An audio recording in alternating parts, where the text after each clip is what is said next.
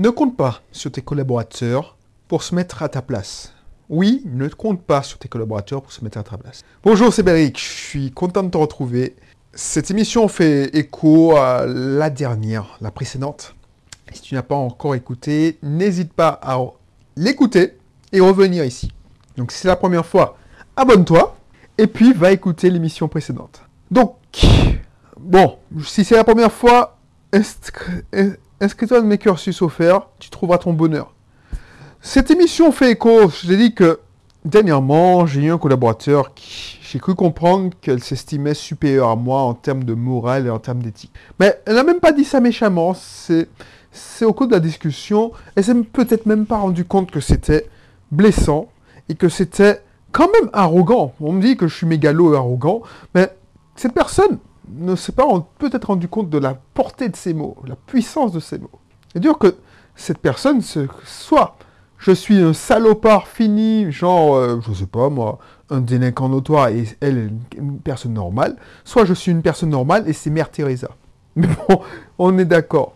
Mais ça m'a posé, parce que tu sais, le propre d'un bon entrepreneur, alors je dis pas que je suis un bon entrepreneur, même le propre d'une personne qui veut avancer, voilà, c'est de pas croire que tout est acquis et pas se dire qu'il possède la vérité ultime. C'est se mettre toujours, se remettre toujours en question, de douter. Alors pas le doute qui fige, qui ne, ne, permet pas d'avancer, c'est au contraire le doute qui se dit est-ce que je vais dans la bonne direction? Est-ce que je vais dans la bonne direction? Et pourquoi il m'a dit ça? Pourquoi cette personne a dit ça? Et je me dis, mais pourquoi? Oui, je ne dis pas, oui, ça me, j'ai une carapace. T'as beau te dire que je suis quelqu'un de dur, oui, j'ai une carapace, ça me touche pas. La preuve, j'en ai fait une émission précédemment. Donc ça veut dire que ça m'a touché. Je me suis dit, mais c'est quelqu'un que j'estime, que je mettais sur un piédestal. Si cette personne me dit ça, alors que c'était l'une des personnes que, que je comptais dessus le plus, donc si cette personne dit ça, c'est que elle a une mauvaise image de moi, ou peut-être que moi j'ai une mauvaise opinion de moi, ou je, je ne me vois pas comme je suis réellement. Mais là, je me suis dit, mais c'est pas pourquoi elle me dit ça.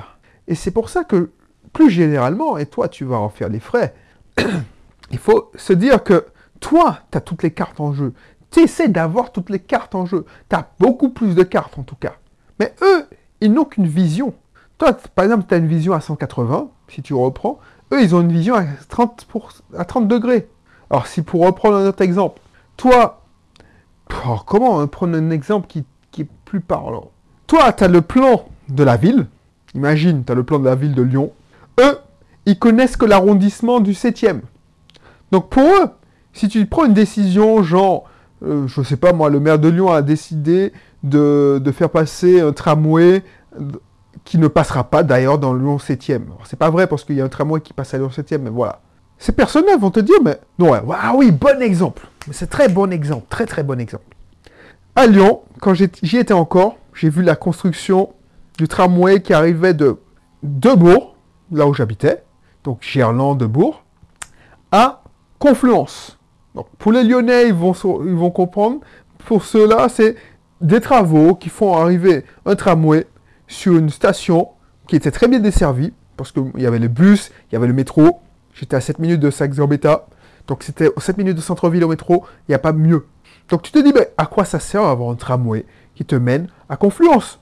Parce que franchement, en Confluence, moi je suis à 7 minutes de, euh, de Saxe-Gambetta, euh, de Pardieu, je vais au, au, plus grand centre commercial, enfin je ne sais pas si c'est encore le plus grand centre commercial couvert, enfin de ça, euh, Lyon-Pardieu, c'est pas besoin d'aller à Confluence, il y a des cinémas à Lyon-Pardieu, il y a tout.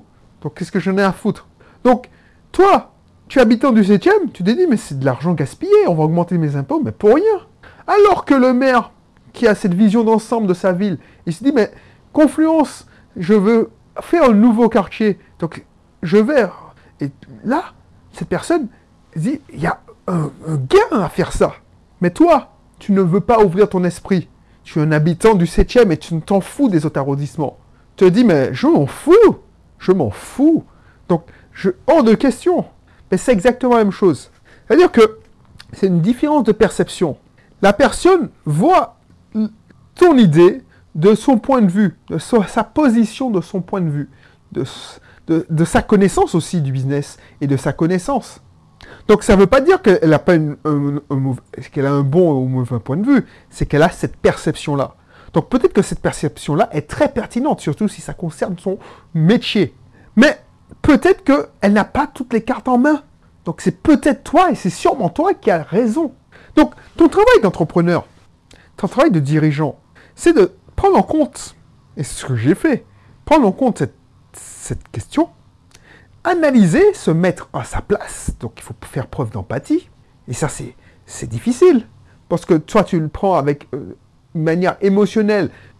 Première réaction, et je suis franc avec toi, mais c'est qui cette toute qui me fait chier et qui me donne, donne son avis sur ma manière de diriger mon entreprise C'est Paris qui m'a aidé. Je vais lui faire la peau, et ensuite, il faut passer cette étape d'émotion qui, qui ne qui veut rien dire, parce que cette personne-là, je l'apprécie, je l'aime bien. Et je me dis, mais pourquoi elle pense ça? Et j'analyse pourquoi elle pense ça. Et j'analyse pourquoi j'ai décidé ça. Et j'analyse pourquoi elle pense ça. Est-ce que, est si elle avait raison? Et je me dis, mais oui, mais il y a, des faits qui me montrent qu'elle n'a pas raison. Et c'est là que tu dois te dire, effectivement, je garde ou pas cette décision.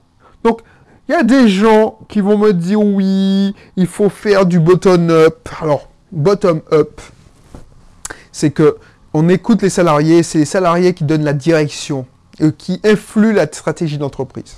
Et on me cite souvent Apple, Google. De vous apprendre que c'est pas vrai.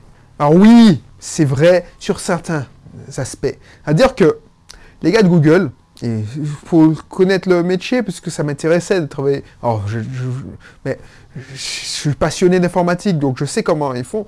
effectivement, quand tu travailles chez Google, tu as 25% de ton temps qui est alloué à ton projet perso. Et ce projet perso-là, s'il il il se montre concluant et qu'il est intéressant, il pourra être développé par la boîte Google.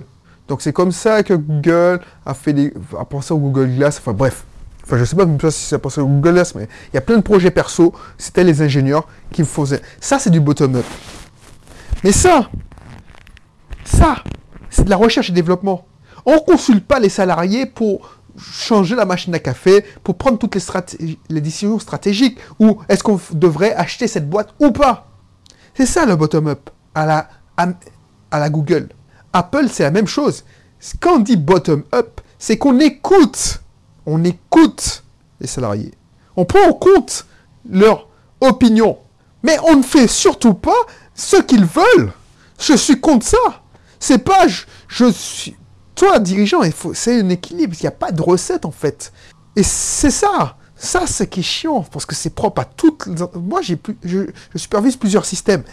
Il n'y a pas une recette magique que je peux appliquer à tous les systèmes, puis, boum, je déroule le, le truc.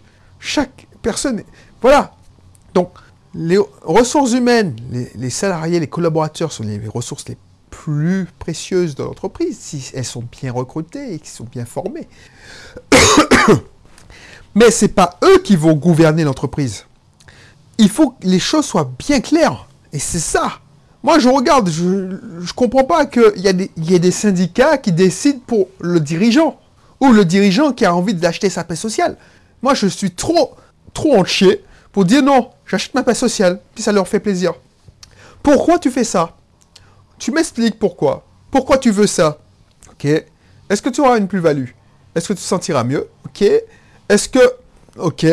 Je me mets à ta place, je dis effectivement, si j'étais à sa place, ce matériel-là lui permettrait d'être plus confortable, tout ça. Ok. Ok, on y va. Mais tu dois comprendre mes contraintes. C'était pas prévu, donc tu devras attendre un, deux, trois mois. Et puis on regarde ce qu'il y a.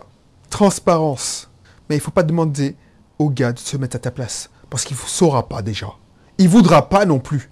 S'il voulait se mettre à ta place, il ne serait pas là. Il serait en train de créer sa propre boîte. Donc il peut être un expert. Le problème, c'est avec les experts qui sont très bons techniquement, et j'ai déjà vu ça, les mecs qui codaient comme des malades, c'est qu'ils savent, comme on leur dit à la longueur de journée qu'ils sont très bons, ils pensent qu'ils sont très bons sur tout.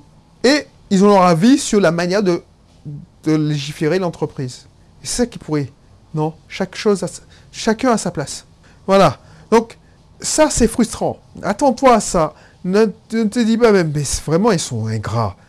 Par définition, c'est pas qu'ils sont ingrats, c'est qu'ils sont incapables de savoir ce que tu éprouves. Et ils sont incapables de se mettre à ta place. Alors que ton boulot, c'est de se mettre à leur place. C'est pour ça qu'il faut pas leur cacher la vérité, sans trop divulguer, mais il faut pas cacher la- les... Par exemple, si tu- ton entreprise est en difficulté, il faut que tout le monde le sache. Parce qu'ils le voient bien aussi qu'il y a une perte d'activité. Et réfléchissez ensemble à des solutions. Mais il faut penser qu'ils ne pourront pas se mettre à ta place. Une fois que tu as intégré ça, ça va beaucoup mieux. Voilà. Je te laisse sur ce. Sur ce, je te laisse. N'hésite pas à t'inscrire dans mon club privé parce que c'est là où je te donne aussi des recettes, des, idées, des. Je t'apprends aussi parce que j'ai pas réussi à avoir ce niveau de recul, cette expérience du jour au lendemain. C'est là que je te fais gagner du temps. Je te dis, te comment apprendre, parce que ça, je le sors aussi de l'expérience des autres, des autres mentors. Et comment trouver des mentors. Par exemple, la première euh, formation que tu auras après l'autoroute du succès, qui te met à la base, c'est la base de la base, c'est comment mieux apprendre pour mieux réussir. Et ça, c'est hyper important parce que si tu te nourris pas toi-même et tu n'investis pas en toi, eh ben, tu vas périr, tu vas dépérir. Voilà. Je te laisse sur ça et puis je te dis à bientôt pour un prochain numéro. et Bye bye.